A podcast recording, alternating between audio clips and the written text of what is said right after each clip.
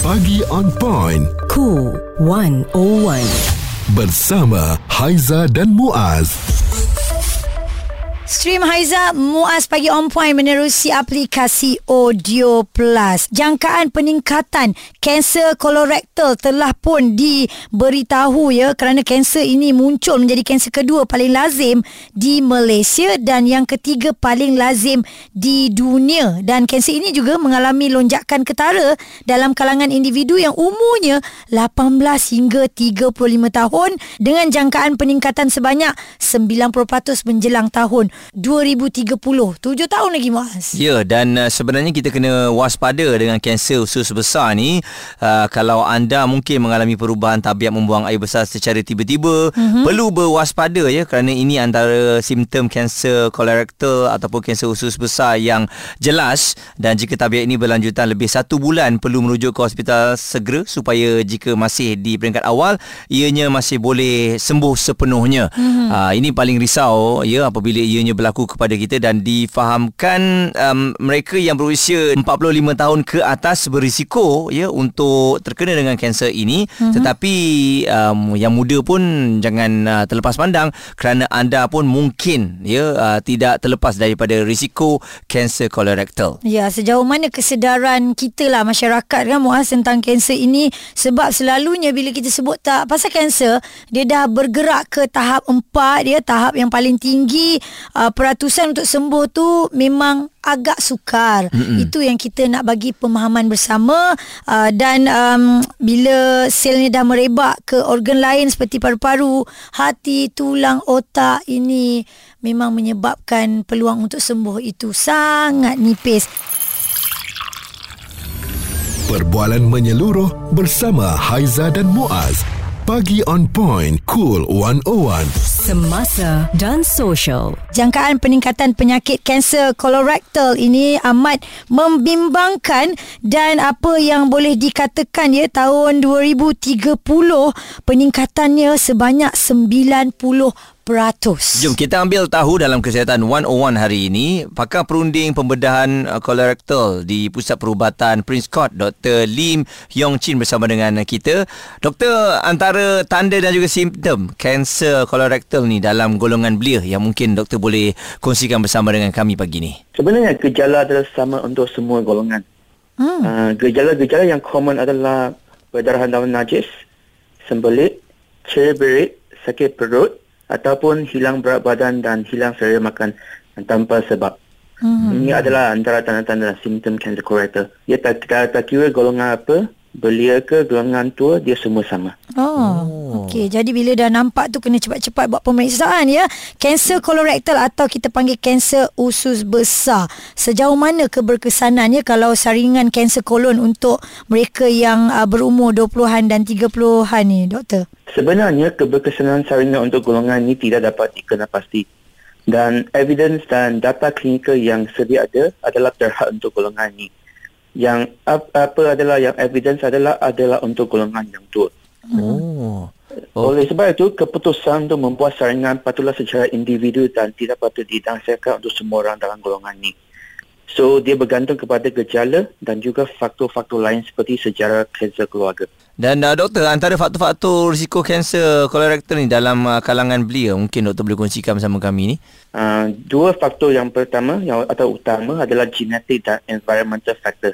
Mm-hmm. Dan ini termasuk uh, gaya hidup kita. Mm-hmm. Oh. So dia termasuk dietary habits kita, uh, activity physical, obesity, rokok, ataupun alcohol consumption dan exposure kepada carcinogen atau infectious agents. Kalau memang dia ada sejarah uh, keluarga yang ada kanser kolorektal, doktor memang confirm dia akan kena ataupun boleh dielakkan? Dia dia tak confirm boleh kena. Uh, tetapi kalau ada sejarah keluarga yang positif, Uh, dan dia punya risiko dapat kanser akan lebih tinggi banding dengan orang biasa. Hmm. Dan uh, doktor, mungkin dari segi buasi tadi doktor ada katakan eh uh, ramai yang menganggap buasi ni perkara yang biasa. Jadi makan ubat lepas tu dia elok. Adakah potensi besar juga doktor boleh kena kanser ni? Uh, hemorrhoid ataupun buasi dia ter- tidak meningkatkan risiko kanser. Tetapi hmm. gejala mereka serupa. Oh. Uh, misal kata perdarahan sembelit Hmm. So kalau pesakit ada uh, uh, tanda-tanda macam ni, mereka boleh rawat se- sebagai uh, buasir dulu. Hmm. Tetapi kalau gejala mereka tak tak improve, mereka kena tengok doktor lagi dan kena make sure dia tak ada kanser usus. Ya, dia kena buat pemeriksaan lebih lanjut ya. Responsif menyeluruh tentang isu semasa dan sosial. Pagi on point bersama Haiza dan Muaz. Di Cool 101.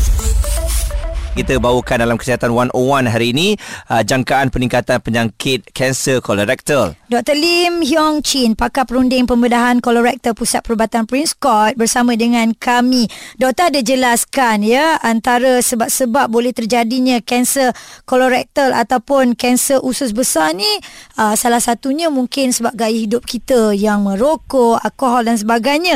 Tapi mungkin ada pencegahan daripada segi diet kita doktor yang kita boleh uh, pilih makan dengan betul dan sebagainya untuk tidak terkena penyakit ini? Macam kata tadi, faktor genetik adalah sama dan tidak berubah. Hmm. Tapi apa yang kita boleh ubahkan ataupun boleh mencegah kanser adalah gaya hidup. Um, kalau kita banding sekarang dengan dulu, apa yang banyak ubah adalah gaya hidup kita. Hmm. Oleh sebab itu, uh, kita kena menjalani hidup yang sihat. Macam kata tadi, pemakanan yang sihat, elakkan obesiti, elakkan merokok dan elakkan minum arak. Dan, dan satu segi daripada itu adalah daya yang sihat. Dan, dan ini bermaksud makan fiber yang mencukupi seperti sayur-sayuran dan buah-buahan, uh, makanan yang mengandungi whole grain dan protein tanpa lemak. Mm-hmm. Sebab makanan ini mengandungi anti antioxidants, fiber dan vitamin dan minerals. Dia juga membantu mengawal berat, berat badan kita dan mengurangkan risiko obesiti. Mm-hmm. Selain daripada itu, kita juga kena kurangkan makanan yang tidak sihat seperti processed meat, um, daging merah, alkohol dan makanan yang mengandungi banyak lemak, gula dan garam. Sebab makanan ini boleh meningkatkan oxidative stress, radangan usus, kerosakan DNA dan perubahan mikrobiota usus yang boleh mempercepatkan proses kanser. Uh, nasihat kepada golongan muda yang mempunyai sejarah keluarga yang menghidap kanser kolorektal ni memang risau kan bila ada tahu ahli keluarga pernah ada kanser ni dan mungkin ada yang menyebabkan maut. Bagaimana cara terbaik untuk mereka mengurung menguruskan risiko untuk mengalami kanser ini? Kalau banding dengan golongan biasa, golongan ini risiko mereka adalah lebih tinggi. Oh, okay. Sebab itu, ya, kami akan uh, uh, apa tu nasihat, nasihatkan mereka untuk buat saringan lebih awal mm-hmm. uh, compare dengan orang biasa.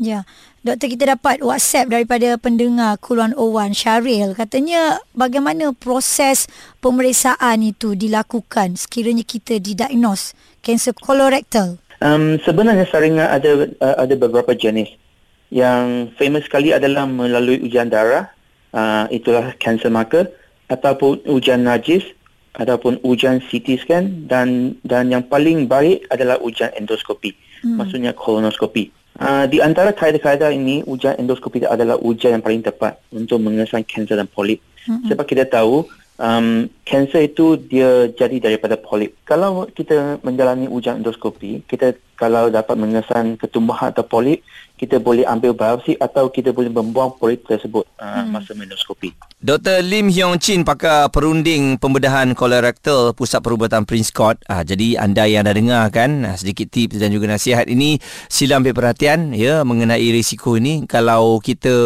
um, dah mungkin mengalami simptom-simptomnya cepat-cepat jumpa dengan doktor dan saya tengok tadi doktor banyak cakap mengamalkan gaya hidup yang sihat lah Aizah. Hmm, yeah. Pemakanan kita kita kena jaga ya. Ah, lagi-lagi kalau kita ni ada sejarah ahli keluarga kita juga pernah mengidap kanser ni. Ah, ah, ingat buasir tapi rupanya kanser kan ambil langkah tepat. Kalau kanser, rawatan awal memberi peluang kesembuhan yang tinggi. Perbualan menyeluruh bersama Haiza dan Muaz. Pagi on point, cool 101. Semasa dan social.